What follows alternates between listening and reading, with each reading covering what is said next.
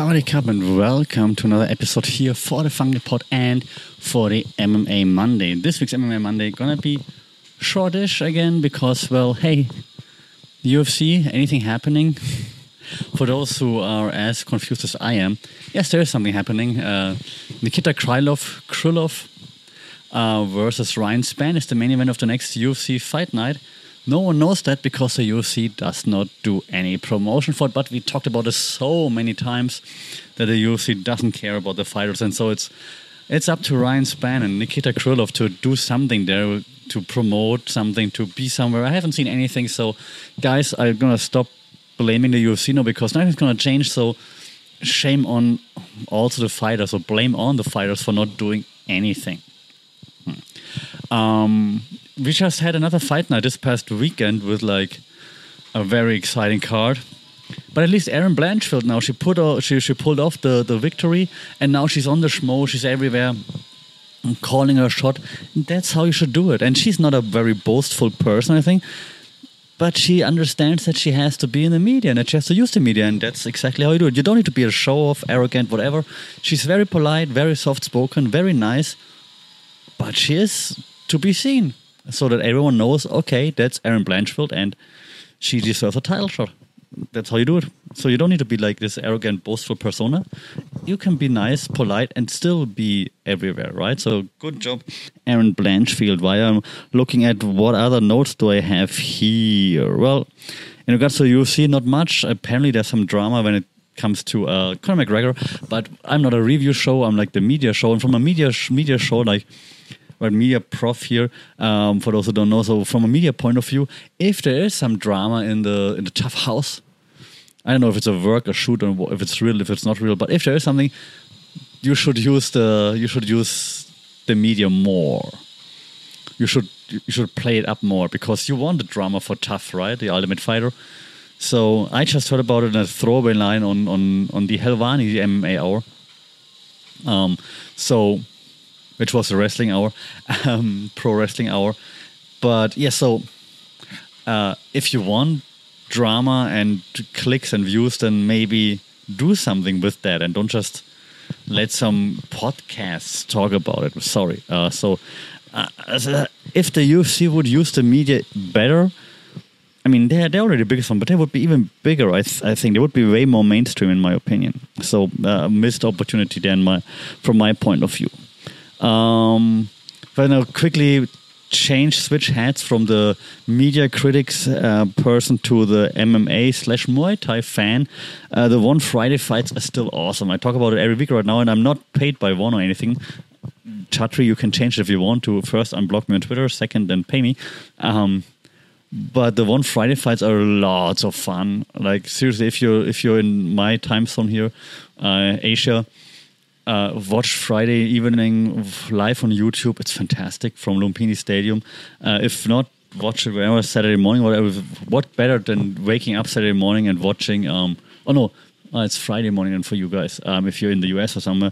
Um, but hey, during work time, uh, take your phone, watch, uh, watch some nice Muay Thai or MMA, but mostly Muay Thai fights people you don't know, even lots of, and I, I lived here for a long time and I'm r- deep into Muay Thai, but even like a few fights that I'm not too familiar with.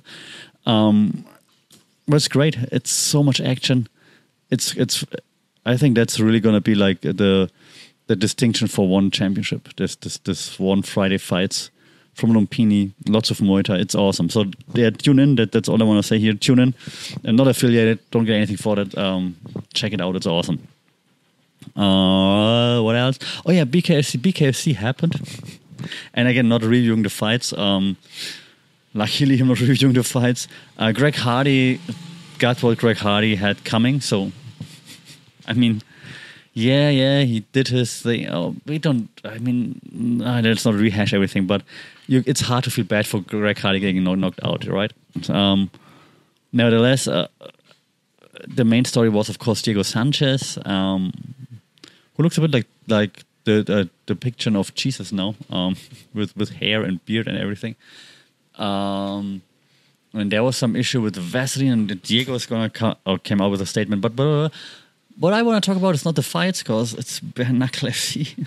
uh, what I want to talk about is like the loss that Bare Knuckle FC took on Twitter to Sean Strickland.